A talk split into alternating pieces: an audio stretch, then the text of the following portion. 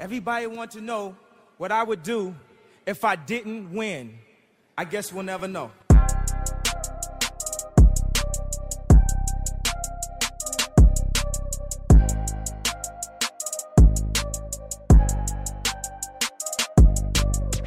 Imagine making a difference. No, imagine being the difference. The difference between I can't and I can, or I won't and I will. The reason someone chooses to wake up and strive for greatness. In life, it can feel like everything is working against you. Let's defy all odds and break generational curses. This is Overstepping Poverty with Daquan and Zacchaeus.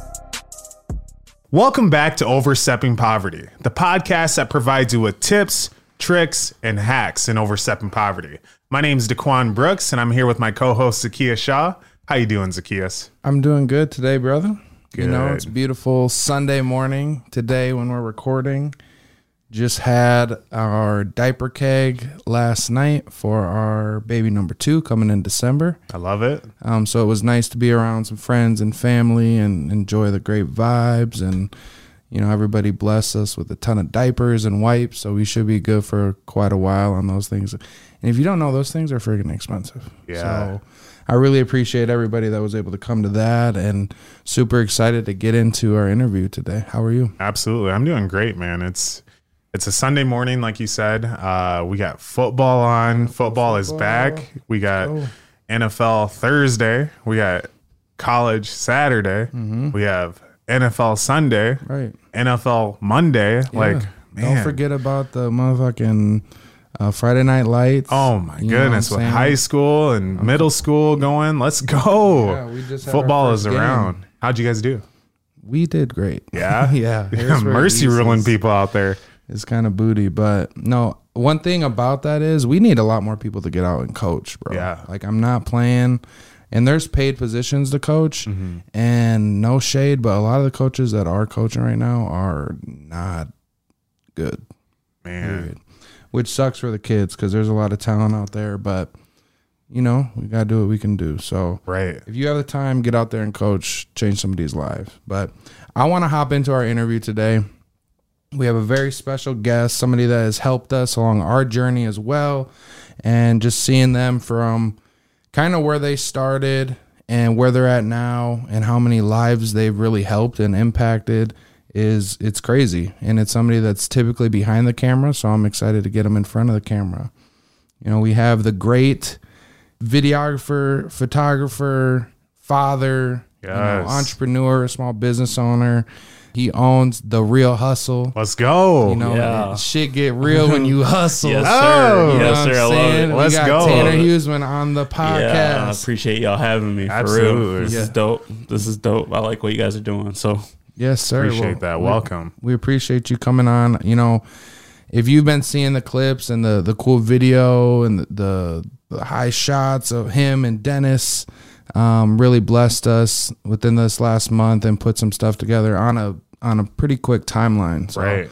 I appreciate yeah, all that it's work. crazy. And, and always helping us out, man. I appreciate it. Yeah, I do. It was I do dope as to work well. with you guys, and um, looking forward to the future because I know this this is going to grow, and I know that we can help each other in a lot of ways. So Appreciate that. Absolutely. You know, and speaking of which, you know, Zach just gave you your flowers there and gave you your shout out and whatnot. I just, I have to say right away, just the appreciation, man, of the work that you guys did for us. I mean, and like he said, in such a short amount of time, like we, we definitely expected, you know, the sky and you went to the moon. You know what I'm saying? Like you I went to a that. different universe than what you did there.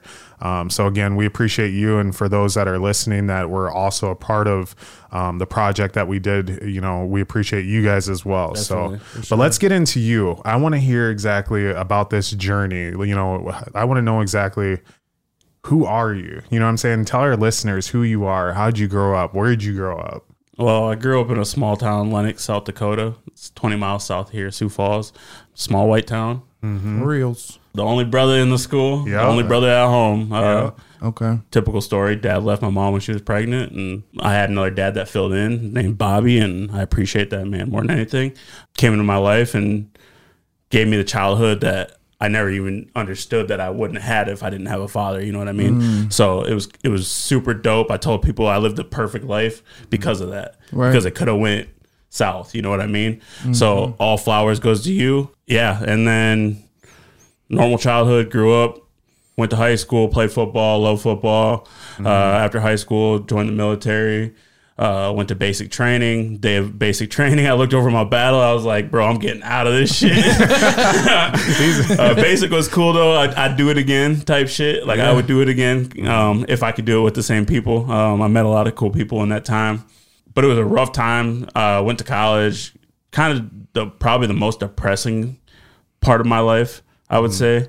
And I wasn't that depressed, but it was just I just wasn't. I didn't have shit together, partying, Yeah. doing all the things I shouldn't have been doing, and not improving in any way. Um, and then um, I was failing all my PT tests, just looking like a loser. But I had a leg surgery. I had compartment syndrome because I went Okay. to um, DSU to play football. You know, so I had leg surgery. Got out of leg surgery, and just kept partying. Didn't do anything to rehab. Didn't get better.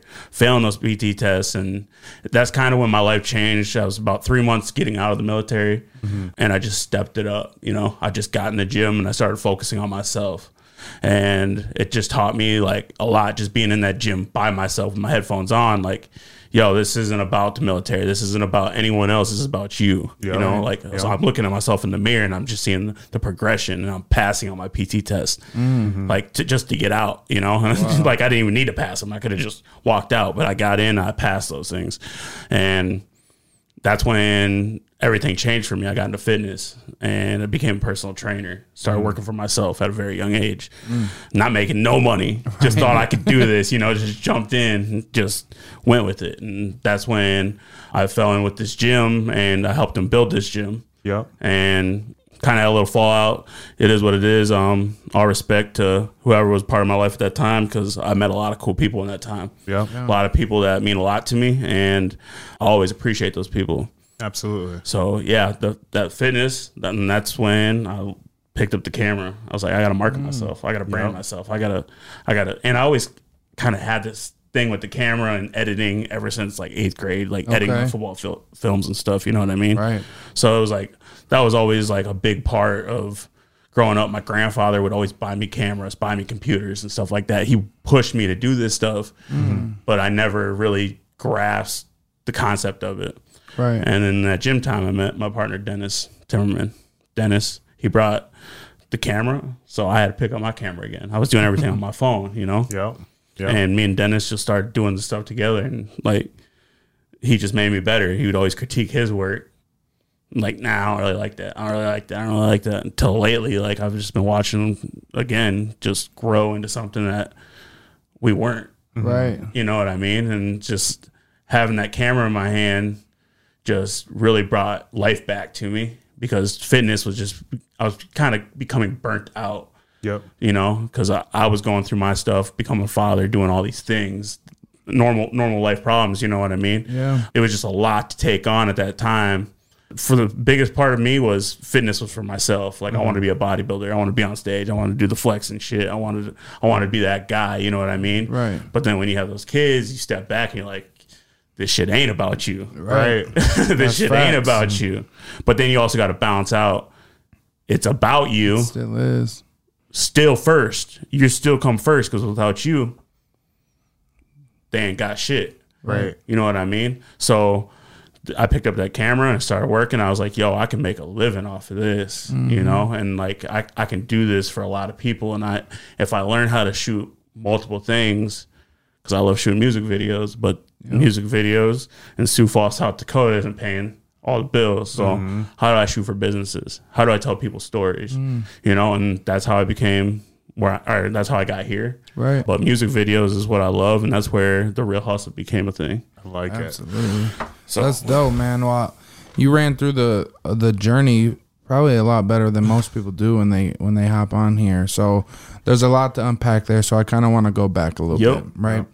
So, well, first off, I want to say shout out to the stepfathers out there and the fathers that do take that role of a child that's not blood to Yep. them, you know, and really take that role on and be what that kid needs. Mm-hmm. Facts. You know, I, I was in the same situation. I don't know where I would be. Right. You know, so with that, going through all that, having all these changes and and just a different lifestyle. You're growing up the only black person in your family, the only black person in your school. Do you remember having any struggles when it came to like the identity side of things for yourself? Yes. So that's kind of weird because back then I didn't. You know, I was just trying to fit in. I was too worried about fitting in. I wasn't worried about my grades. I wasn't worried about nothing. Right. You know, I was gonna fit in or I was gonna fight. One of the mm-hmm. two. You know what I mean? Mm-hmm. And now I get older, I look back, I'm like, damn, like that was harder than you thought, but it also made me who I am. Like I was uncomfortable in a lot of situations. So being uncomfortable in situations, now I'm comfortable. Right. You know what I mean? Because I was so uncomfortable back then. Like I'm comfortable being with being who I am Mm-hmm. because of that shit. Because back then I wasn't. How long do you think that took you to become comfortable with who you are? Shit. I remember probably eighth grade is when I started figuring it out.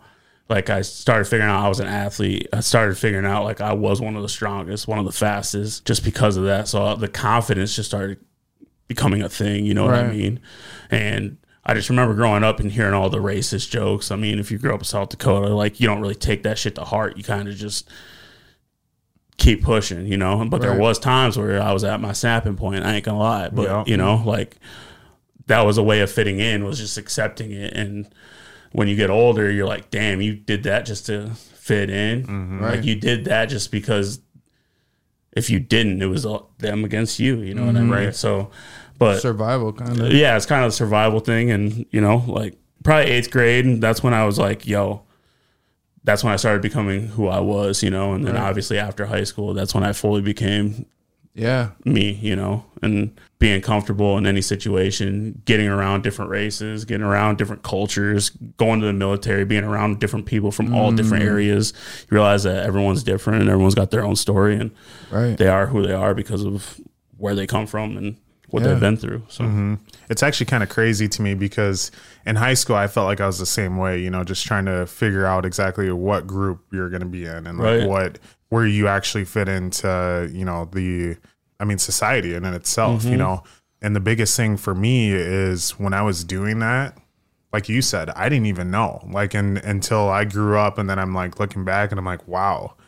I'm like you really you let them say all those things you let them say, you you let that slide like you know and and it's it's so sad that we had to convince ourselves that it was normal for Right. people to make jokes like that Right. that it was normal and it was okay and then on top of it i mean there were times where i mean i'd sit in and i'd make the same jokes because i was so comfortable with it you know what i'm saying Facts. and i'm like and now that i think about it and i'm like okay well once i have kids we have to set boundaries we have to Mm-hmm. understand that either they have to respect you and they have to you know respect exactly your background and where you've come from Mm-hmm. or otherwise they can't be involved with you they can't be around you Right. you know um, and that's one nice thing is like what we're doing here is we want to continue to pass that knowledge to people because there are some times where you have to stand up and you just have to say that's not okay that's not okay and you can't Mm-hmm. Facts. continue to allow things to you know and i'm not saying like like when i was younger i i, I try and fight but there's there's definitely way more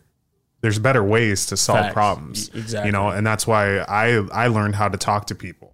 And that's one easy way. If you can talk to someone and you can talk to people you can use your words people they really they really start to oh gosh i'm i'm uncomfortable that you just said that. You know what i'm saying? Like you're a very intelligent person. Yeah i know. And i want i want my kid to be like yeah i learned that from my dad and my mom. Then i'm like okay we made it. Let's go. Mm-hmm. right, you know what i'm saying. Oh, that's Facts. real, man. It's it's tough, and there's a lot of kids right now. From you know, my sister working at CHS, like like your wife once Yep. did. Like a lot of those kids, especially the native kids or the mixed kids, when you are growing up in Sioux Falls and people's hair don't look like yours, and um, you do get all those racist jokes. A lot of those kids don't want to be who they are, which is which is messed up and it's sad, but that's why it's important for people to hear these type of conversations so they're like oh there's somebody that i see that looks like me that's been through the same thing mm-hmm. and they're being successful like Yeah. there's a way out and so that representation is is huge you know so keep doing your thing man because Right. there's a lot of people that you know, there's probably a kid in Lennox right now going through a lot of the same stuff that you might have been, you know. So fast forward from there though, getting into the military, what was it about that that made you know like I need to get the hell out of here? right on day one, day one, I basic like training. to I gotta told what to do, man. Yeah. I do not like to be told what to do. Like Right. I like direction, Mm. but like getting yelled at or and like I don't know. There's a lot of good parts of it, so it's like it's it's hard. It's just it's so unpredictable. Right. How long mm. were you in the in the I was only in for three years. I was three by five, so I signed a three year contract, and you sit in IRR in ready reserve for five Okay. years. Mm. But right when I got out of the um, basic in AIT, I came back to my unit, and we had orders to go. Mm. So I could either extended my contract or just stayed back and got out when my contract was. That way they didn't send me back when I was over there. You know what I mean? And I wanted to play football. That was like the whole goal. Like mm. go to go to the military, play pay for college, Yeah, play some go ball. play some football. And then I had compartment syndrome, so I just tossed that to the side. I was like, no more football, and I just went to normal work. Yeah. And Did you work up at DSU? Because you went to school there. yeah, I went to school. And then how long were you there? Um, I was just there for that semester, and that's when I came down with that compartment syndrome. So it was winter Oh. semester. So I missed first semester and second semester, and then the compartment syndrome. Then I just had to sit back and reevaluate, like, yo, this team ain't winning, and it's not worth it. um, injuries happened, and this one happened, and I was just like, you know what, football's over for me, and that's kind of where lifting Led became you. the thing, you know, Right. because that was the closest thing I could get to the football again. and you're competitive, I can tell. Yeah, definitely, definitely. I'd rather play than watch, Right. for sure. So why why the military? Because I've our cousin, um, I call him my cousin. He's a really good friend of mine. He went into the military after high school. Actually, a few of our friends actually did. But every single time I ask, you know, why did you choose the military? A lot of them have the same answer. They they're like, I didn't know what else to do. I didn't go to college, you know, and so I chose the military. Like obviously there's more options there. And I think Right. people are starting to finally figure that out. But what was it for you that you're like, I, I'm going to the military? College Yeah. to pay for the college, Yeah. Mm. and then I got back and realized the contract I signed wasn't going to give me my GI Bill. So, Oh, really? like, yeah, and they didn't really tell me that before. That's messed up. There's a yeah, there's there's a lot of weird shit that happens in there that you kind of get rushed through a process, you know, because there's a lot going on and. Yeah. I don't know. I think the military is cool for people that really want to do it, but I also think a lot of people, I'm not going to say names or anything, set people up for failure, and that's just how it goes because Right. they need to get paid too. Numbers. you know, so it's just like it is what it is. Um, I got a lot of friends that are jumping out of airplanes doing some cool, cool ass shit in the military, and Right. I respect them for it. And Oh yeah. When I was looking into it, it was actually while I was in college, I was looking at graduating and um, going to be a, an officer. Really? Um, yeah, I was actually. Uh, but when I was first looking into the mil- military, I was like, hold on. You got a fifteen thousand dollars sign on bonus. I'm like, wait, I can get a Camaro with that as a down payment. Yeah. Right. you know what I'm saying. And that's I feel like a lot of these younger kids, that's how they kind of draw you in because uh, like that kind of money or anything like that. And I, I understand there's a there's definitely a, a ton of um, individuals that are going in for it because they want to be a part of the military and they want to fight for this country and they have their you know their own perspective. let's be on honest, there's some wanna- straight up killers out there, right, bro. right, Like this is what they they, they thrive off this Yep. shit. Like that's what they want to do, and I respect it. exactly, and thank them for their service and Like, yeah, whatnot. but, but then there's people like I don't know, like I was looking for a Camaro. like yeah, there's there's like people that are looking for the Camaro or Yep. they're looking for an easy way out, and I don't know. It's military's not all good on all sides, and Yeah. I'm not gonna get too much into that because Yeah.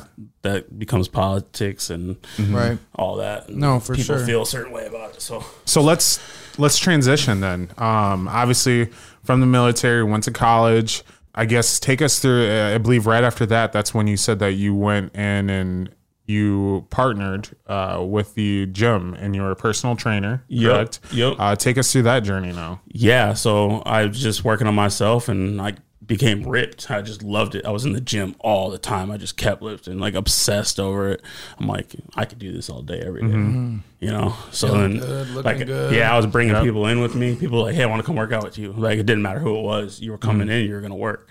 Like, we're gonna do what I'm doing. Yeah. Obviously not the weights and everything, but you're gonna be doing what I'm doing. So if Right. you're gonna work out with me, you're gonna be doing what I'm doing, Right. and, you're gonna sure. work hard the whole time.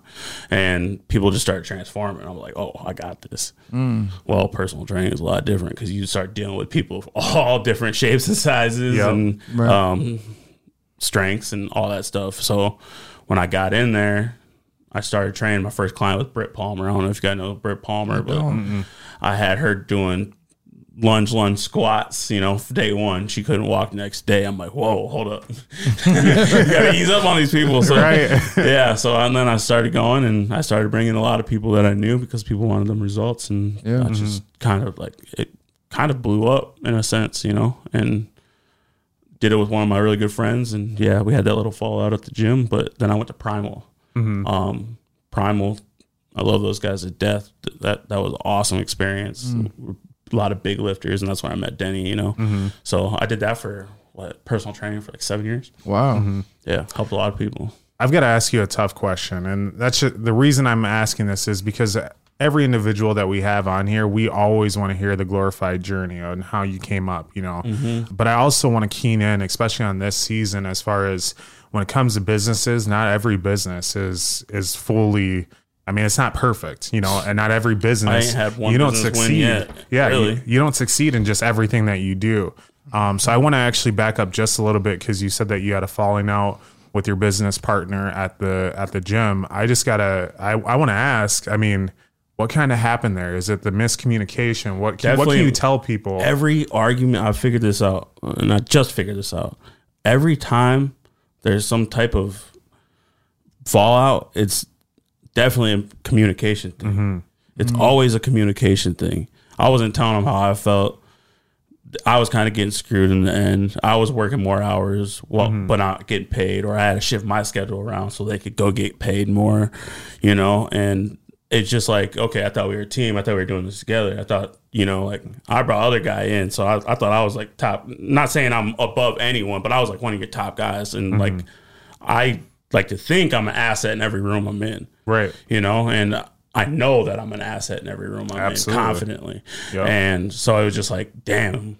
And then I just felt like I was kind of getting thrown to the back burner, you know. So I could have probably communicated a little bit better on the before falling out like that. But mm-hmm. at the same time, it's like you're kind of taking advantage of me. Mm-hmm. And that's how I really felt. And yeah, it's just one of those things. But that taught me a lot. Like Yep. That experience alone just taught me you got to take ownership of what you're doing mm-hmm. Yep. you know, so that you have control because if someone else has control, that type of shit can happen. Mm-hmm. And it can be really hard for people to speak up, right? Like, and actually say something because mm-hmm. you're trying so hard to keep the relationship and not Right. rupture it. But us not saying things is actually doing more damage than it does good because then Facts. resentment gets built up. And now you're pissed off about something that they might not even know Right. you're mad about. Right. And I mean, I think that happens in a lot of situations for a lot of people, uh, whether it is a business relationship or a friendship or or your Companionship. companion, you know. So I agree, communication, man. That's something we all got to work on. one. It's Right. always the number one. Yeah, for sure. But from there, I mean, obviously, what we always speak on is is if you fail, I mean, you have to use that as a lesson. It's not a failure. I mean, and there's one quote that Zacchaeus always says is, and he's like, "I don't ever lose. I don't ever lose." Never and I'm, lost. He's, I never lost. I'm like, what do you mean? He's like, even if I failed, I learned from that, and it's not. I'm not taking that as a loss. Facts. It's a win for me. I look at it like this: you got to fail fast. Yeah. You got to like, you can't be scared to fail, and you got to fail fast. That way, you s- don't fail in mm-hmm. that area again. You know what I mean? Because you're gonna be so hesitant to go do something. Mm-hmm. Wait, wait, wait, wait, wait, and then you fail. It's like you could have just went and did it and failed and realized on to the next. You know Right. what I mean? Yeah. Like, so Yeah. that's kind of how I look at things, and I'm getting better at that every day. You know what I mean? Like I'm having less mistakes, and Yep. I'm just trying to grow and throw those things out of my life if they're not working for me Yeah. Right. faster. Yeah, I mean the the thing about failing is you'll never start from square one really again. Even if you have to start all the way over, you have so much more knowledge Right. that you're not going to make a lot of the same mistakes that you made before. So you're right. When you are able to go out there and just do it and fail, Don't be afraid of it. right? Yeah, Bet. get, get it out the way because Now I know it what was I'm coming gonna do. eventually. Yeah, like if you know sure. the path you're on, like go try different things, figure out what doesn't work fast. yeah, that's something I got to get over. Is trying But also know how to be patient. That way Yep. you're not throwing something out that you could have just readjusted something. You know what I mean? Like, Yep. And made that thing. But yeah, fail Yeah. fast. I like that. What was it like for you? Um, because we had somebody on previously, but we weren't able to put the episode out. But we had a good conversation about in the military, them getting out, the transition of being in the military and then becoming a civilian. What was that like for you? Uh, I was only guard, so it wasn't any nothing really changed. I just No. wasn't on my weekend warrior shit no more. That- that's another reason. Being a weekend warrior, man, I'm telling y'all, just if you're gonna do the military, just do it. Go, Mm-hmm. Yeah, go experience it. It's nothing to be afraid of. right. You know, it's nothing to be afraid of. Basic, all that shit, easy. I like it. It's a good experience. Mm-hmm. Getting everything taken away from you, having no control, Right. is actually like a really humbling experience. And like I said, if I go back with the guys that I met the first time, I'd do it again. Do it again. That's dope, man. So I want to fast forward now to you getting into the cameras and stuff like that. There was a video I watched maybe about a year ago, few years ago, and that was really where I was like, "Oh, this is really where he got started." I'm sure there's more to the story, but you won a contest, Yeah. right? And tell us about that because that seemed like a huge deal. This guy was coming from I don't even know where, and he had a map, and people were following where he's going, Yeah, it was and he was getting closer and closer.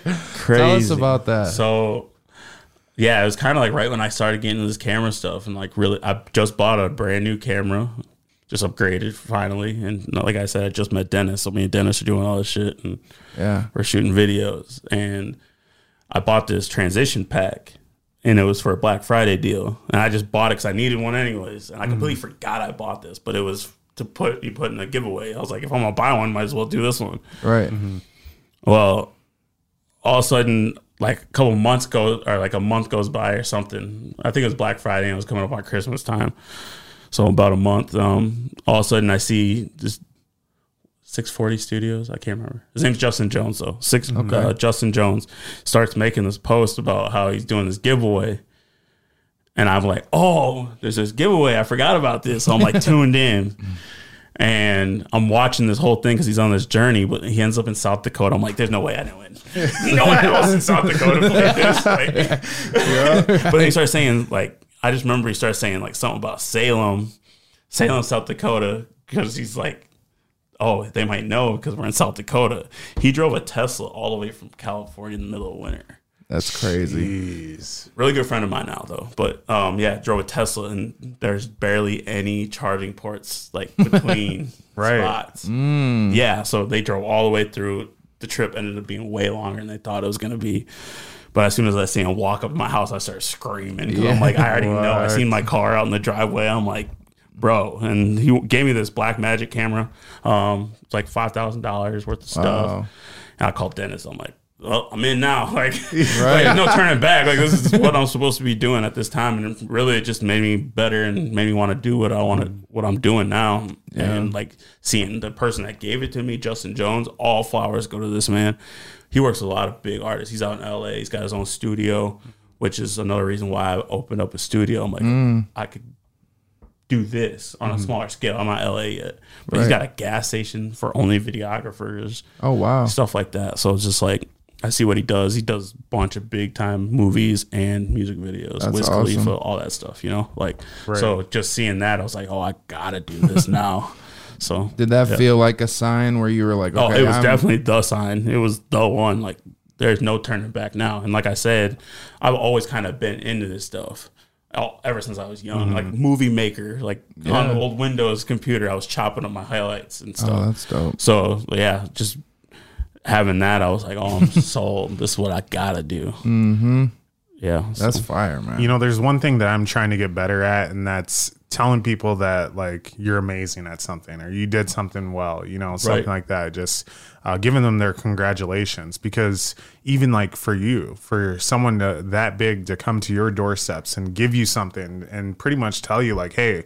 This is what you need to be doing. Like you Right. did great at this. You know what I'm saying? That changed your entire perspective. You're like, all right, now I got to put back on the cape and I'm about to be the hero of this. You know what I'm saying? I'm Right. about to make sure that this is mine. And Facts. that's how you built who you are today Yep. from there. the Reel Hustle. Exactly. Reel Hustle. You know, and so that's that's important. That's important for everyone that's listening out there. I mean, you can change someone's life by just saying, "Hey, you did a great job," because it changes their entire energy, their entire Facts. perspective of, on what they're doing. So I love that.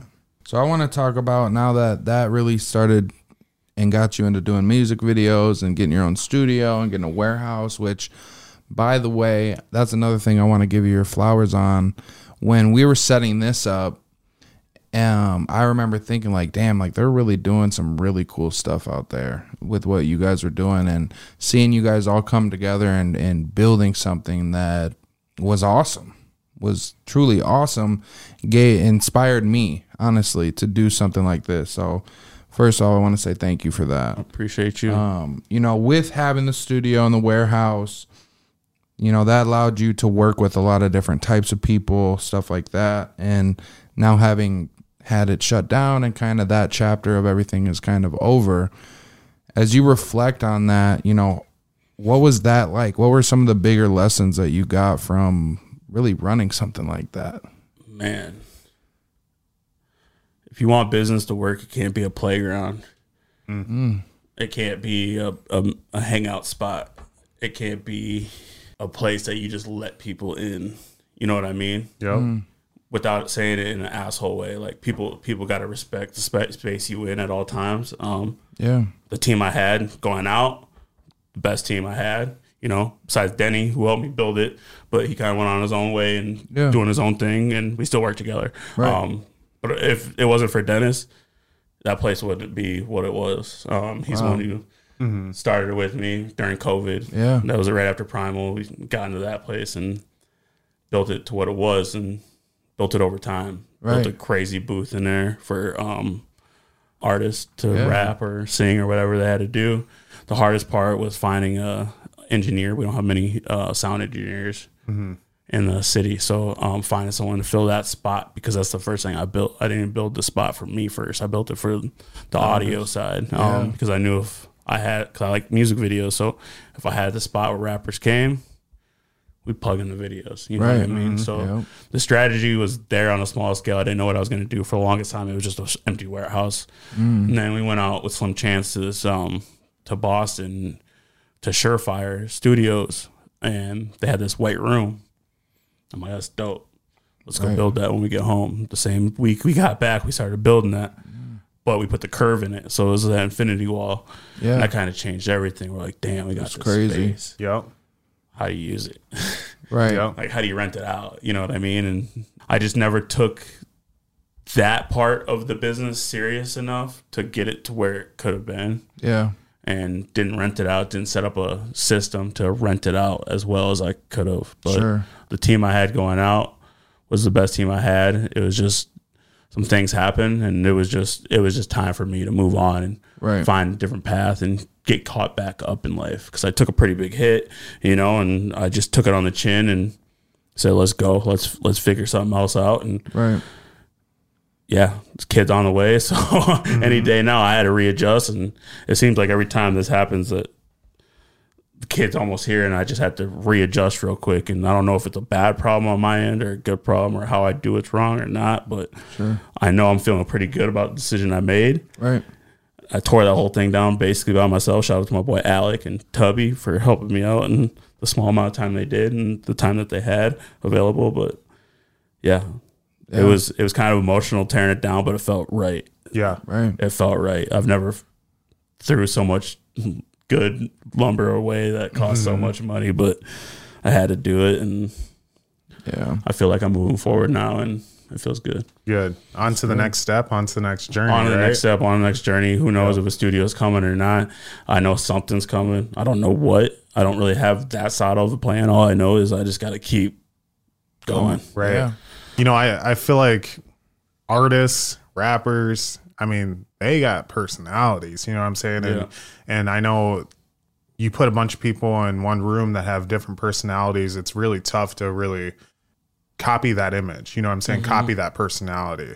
I want to know, like, for you, how are you able to maintain that? Of course, because you're meeting a bunch of different rappers with different personalities, and you have to make sure that you're taking their vision and you're making it possible and you're making sure that it comes to life. How is that for you? So, like from person to person, I just understand people come from different places, mm-hmm. different areas, and there's a lot of artists around here that are from different places, different areas. So I just try to see them where they're mm-hmm. at and see where they're from, and kind of understand them at that level. Sometimes it works, sometimes it doesn't. You know, Yep. Yeah. but I worked with a lot of great people, a lot Absolutely. of great artists here in Sioux Falls that come from everywhere. I don't think people understand how many dope artists we really do have. Oh, for sure. And I feel like the whole scene, art scene in- as a whole in Sioux Falls is finally starting to come up. But mm-hmm.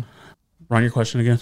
Well, I just want to know. I mean, you answered my first part of that. Yep. I, I now I want to know exactly is how were you able to take someone else's vision and make that come to life? Like, what was your work process on that? So that's that that question's kind of um hard one to answer because some people don't have any vision.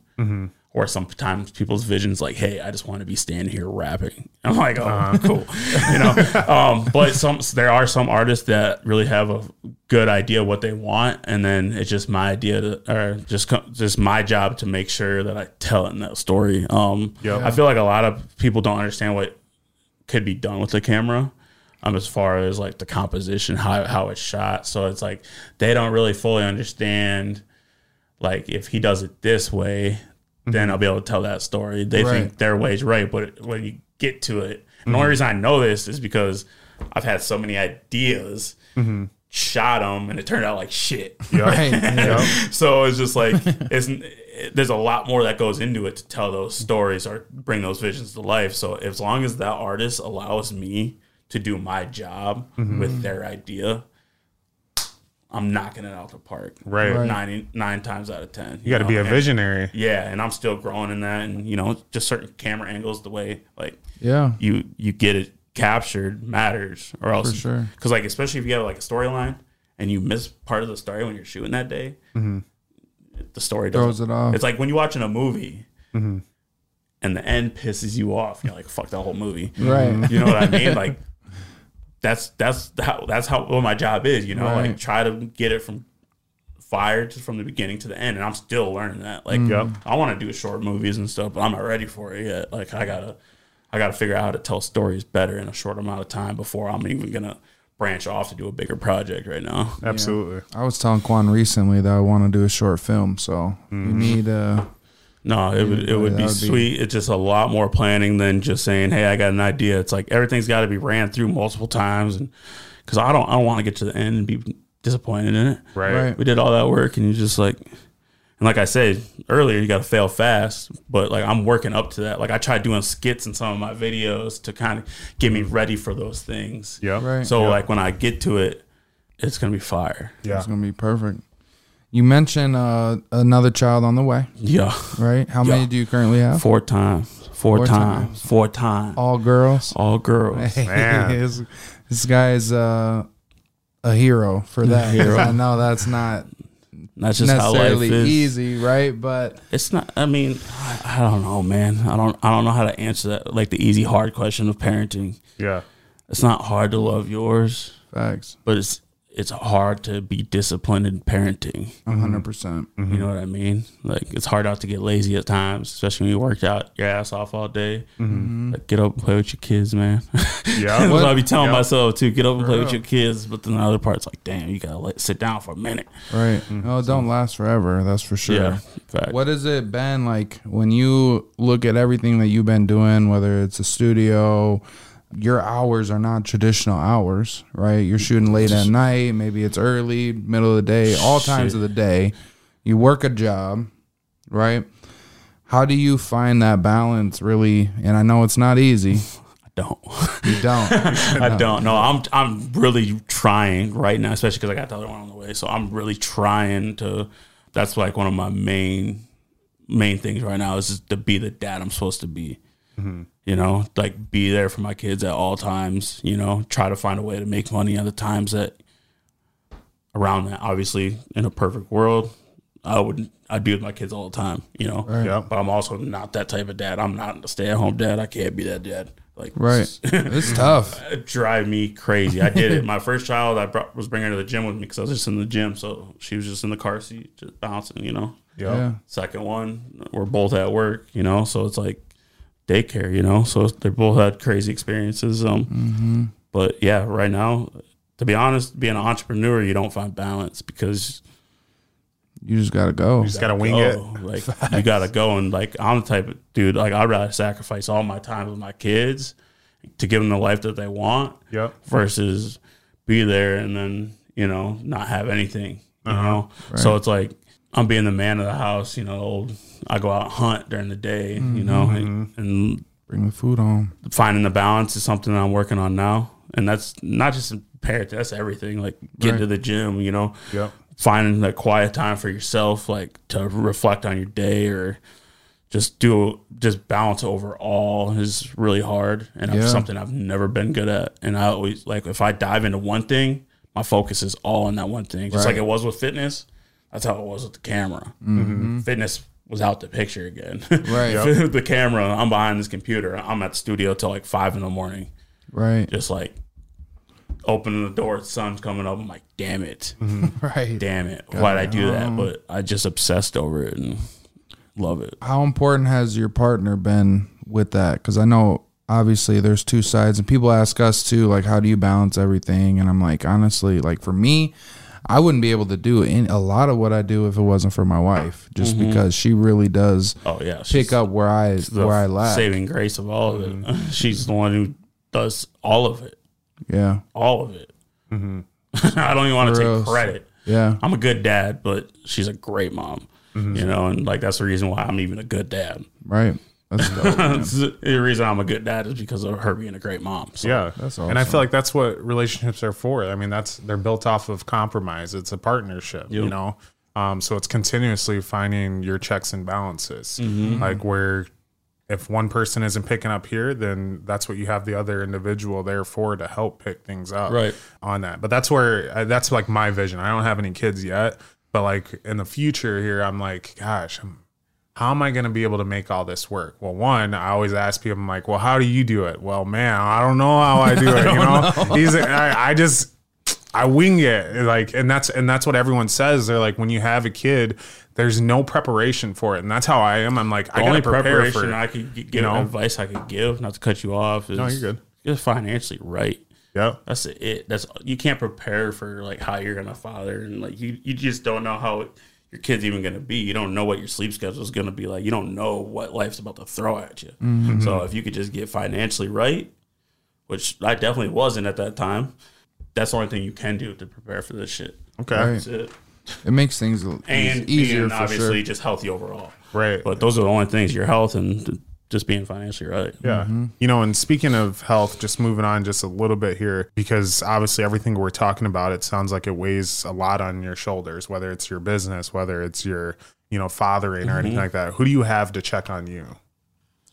On your mental health, on like who keeps who keeps you in line. Obviously, I know you do the things necessary to keep yourself in line, but I feel like sometimes you got to have someone that just checks in, like, "Hey, are you okay?" Honestly, besides my girl, Slim Chance, my Yeah. dog, that's my brother. Like he's the one I call that dude every morning. If I don't call him, he calling me.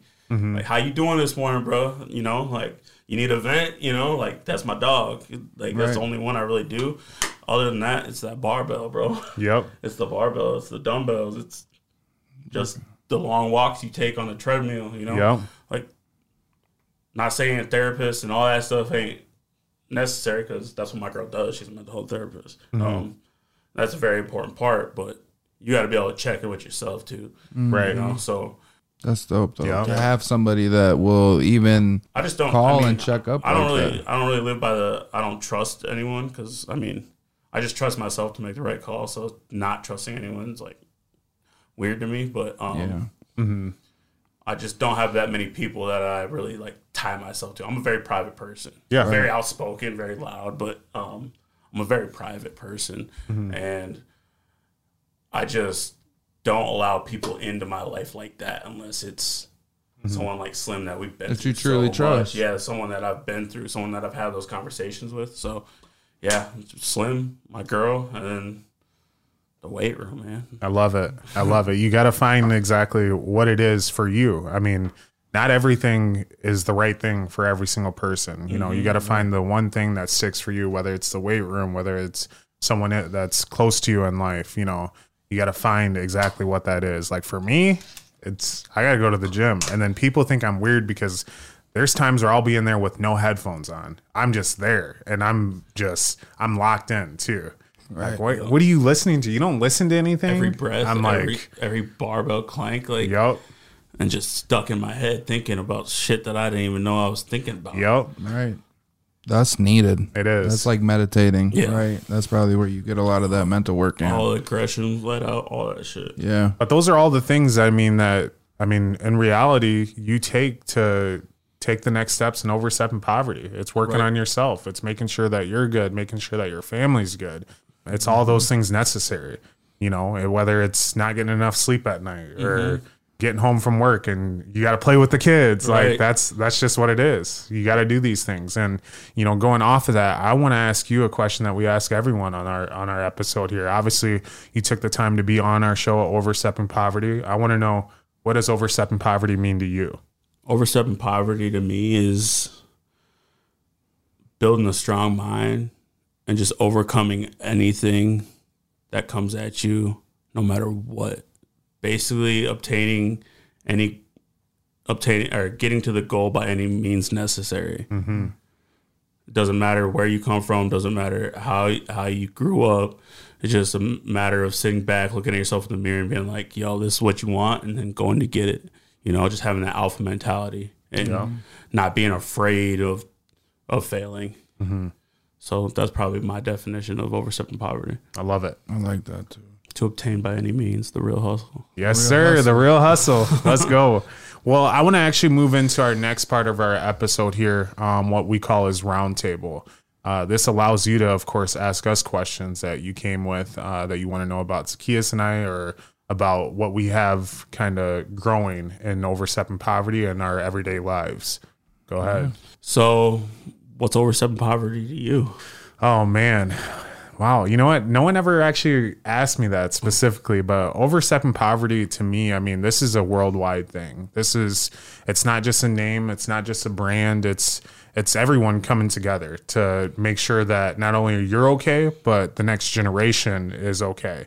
And not only that you're set up for success, but the next generation is set up for success. Um, I think a lot of the time people kind of hold back their information. And we want to make sure that this information is out there for absolutely everyone. And it's not just the positive stuff either. Right. Like we need everyone to know exactly the negative stuff as well.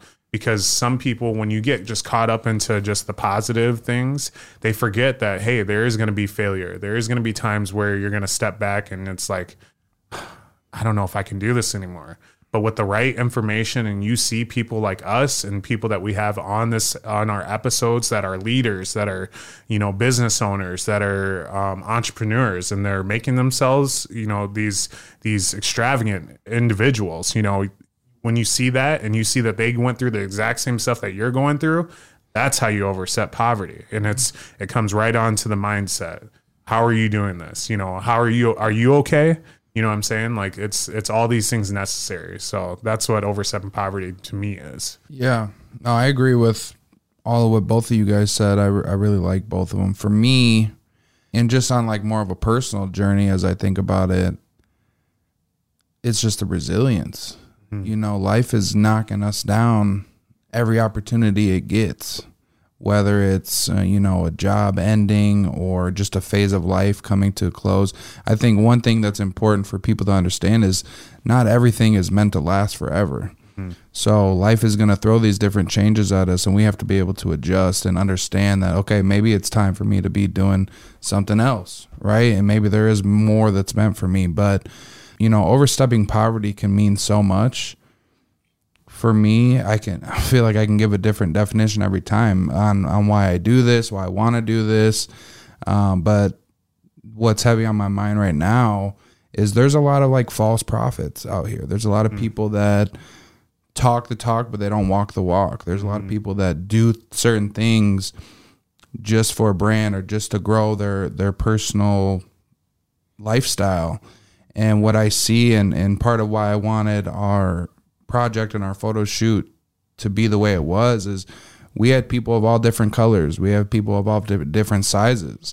And the reason for that is to show that we have so much more in common with each other than the world and society wants us to think.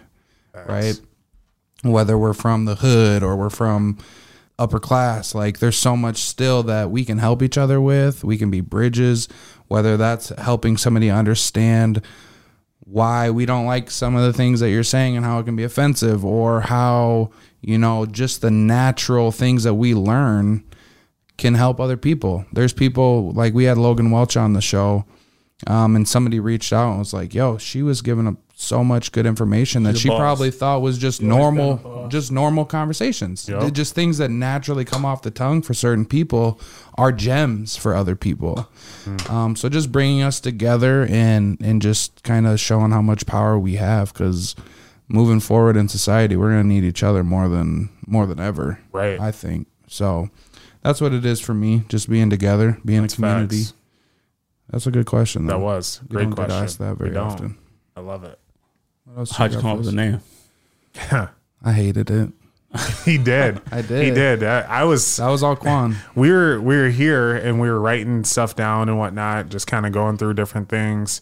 And that night, I was like, "Gosh," I was like, "We got to figure out like what this name is." And I just kept thinking, kept thinking, and I was up like late, and I finally messaged over to Zacchaeus. I'm like, "Overstepping poverty." He's like. Nah, that's not it. I'm, like, I'm like, bro, I'm telling you, this is it. This is it. It goes in with everything that we believe in. It's it's something that everyone that can, I mean, really get attached to. You know what I'm saying? And so it was something that and it was nowhere on the internet nothing. We checked everywhere. We're like, is it is it on here? Is it on here? Is anyone tied to this? Mm-hmm. You know? And I'm like, perfect. This is ours. This is sounds weird, but this is our baby. We're gonna help this grow. You know what I'm saying? bought the domain Yeah. that was the biggest thing Shout out. He brought mine too. That website's coming, by the way. Let's Yes, go. sir. The yeah website's coming. I appreciate that. ownership is important but yeah the name was crazy because we didn't really know what we wanted to do the entire mm-hmm. time so when we got into it and he came up with that at first like you said i did not like it i was like it's cool but like i my biggest thing is i didn't want the word poverty in the name because i didn't want people to think of just the stereotypical idea of poverty when they see our name and when I was like, yeah, let's do it, I started to want to have more of like an inner city feeling to it, which is why you have like the footprint and like deteriorating buildings and stuff like that. But then as we got into it and we really started to think about like what is poverty and, and stuff like that, obviously you have the physical form, but It's but different to people's everyone. minds are really fucked up Yeah. you mm-hmm. know and like there's so much when it comes to mindset and that's when i was listening a lot to like we mention him so much but like bob proctor if you haven't listened to him he has so much good information on just finding out who you are and i was like wow like i could have i never struggled never missed a meal never you know went without but my mindset was still in a in a place of poverty Facts. Mm-hmm. you know, and I didn't have the right mindset. I was out drinking all the time or partying and just doing all the wrong things.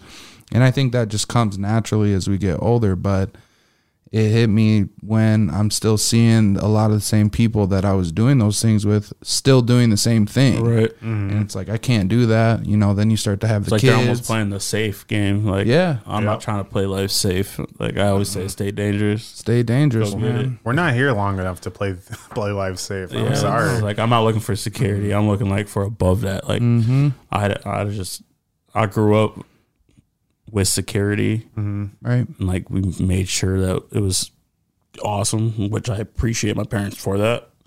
But that's not how I'm trying to play life. I'm trying Right. to go. I'm trying to go. Let's go. trying to and I'm show the gonna go. fam, yeah, try to show the fam a life that they only ever dreamed of, really. And I've said that multiple times, where it's like, and even and you get kickback too when you have these dreams and these Mm-hmm. aspirations from the same people that you want to help change their lives. Right. And I don't think that's really any shot at them. It's just they don't understand the vision yet No, no one understands your vision unless Right. unless they they fit that. until they feel it. Yep. Yeah, until they feel it, and there's nothing wrong with that. For sure. Yeah. For sure. Now, you know, moving into you had said I'm trying to go, I'm trying to go, you know what I'm saying? And we're here to teach other people how to go, how to continue on, you know. So what I have to ask for you is I want you to share with us what are five tips, tricks and hacks that you tell someone else you know how is that go factor that hunger that that, alpha mentality that dog Right. you that know dog. First one's don't quit. Don't quit. No matter what you got going on, adjust. Don't quit. Um, second one, be fail fast. Fail fast. Fail as fast as possible. Keep doing shit. Fail. Experience. One out of ten of them failures is going to be a win, and it could be the one. Mm-hmm. Right. Three, build your mind. Do something every day that makes you want to quit. Like get in the gym, hit that set that makes mm-hmm. you want to fucking quit. Mm-hmm. Don't quit. so it's Yeah. building the mind. You're building that callus, just like Mr. David Goggins would talk about. You know, he's on a whole different level. But you, you know, like, I'm not doing what you're doing, brother. But I respect it. Yeah. Um, Right. That's three, four. Look at yourself every fucking day and tell you tell you yourself you're great. Yeah. It's self talk. Be humble, but also know what you're good at. For sure. Know what you're good at and be confident in that. Don't be afraid to say I'm good at that. You know, mm-hmm. but just understand that God or whoever you believe in could take that shit away any single day. That's real. and then be genuine in the way you're moving. Like, know that you're doing this for a bigger reason, just self, but also be selfish within that. That way, you can get what you need to get and provide for those who you're supposed to provide for. i love it Oh yeah, man. Dropping them it. gems on Yep. us. That was straightforward too. Mm-hmm. I love that. well thank you so much for being on our show here the y'all. Reel Hustle Hey, Reel Hustle. Man. let's go Yeah, it was dope. I, love was excited for this one. i love it i I was love excited it for this one. To our followers and our listeners, please, please go ahead and go to oversteppingpoverty.com, get your merch. Obviously, you guys will not be able to get one of these shirts. This you have to be on the episode to have, but you can get one of those shirts. One of these. Yep, we have quite a few things out there for you guys um, to take a look at and to wear to be a part of this movement. Um, if you guys have any questions, anything like that, don't hesitate to reach at us at our Twitter page, our Instagram, our Facebook, our Gmail, whatever it is. Well, thank you guys so much, and we'll see you guys next week on Overstepping Poverty. Thanks for tuning in to another episode of Overstepping Poverty. We hope you found this week's discussion informative and thought provoking. We know that tackling poverty is a complex issue, but by working together and understanding the root causes, we can make progress towards creating a more equitable society. If you enjoyed this episode, please share it with your friends and family, and don't forget to subscribe to our show. Until next time, let's take the next steps in Overstepping Poverty.